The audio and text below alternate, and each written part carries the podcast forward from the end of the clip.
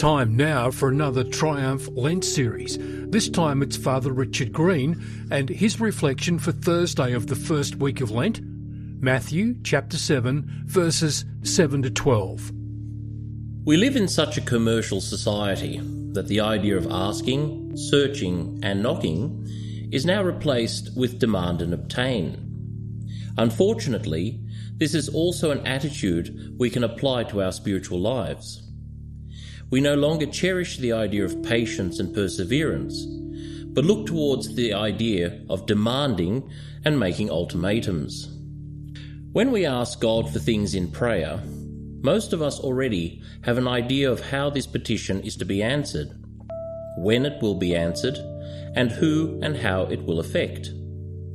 If things go to plan, then we agree that God is a truly loving Father but when the answer is not to our liking, we are upset and question the very existence and love of God. In fact, we start acting like spoiled brats.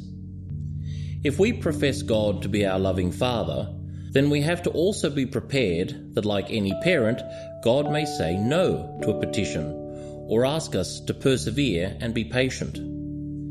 The whole journey of our life is to constantly seek God to nourish our relationship with Him, and to share that by word and action to our brothers and sisters in faith.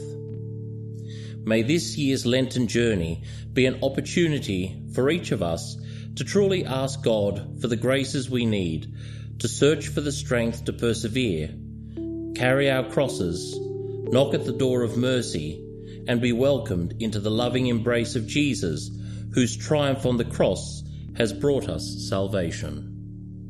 Let us pray. Lord Jesus, please help me this Lent to embrace the cross with love. Amen.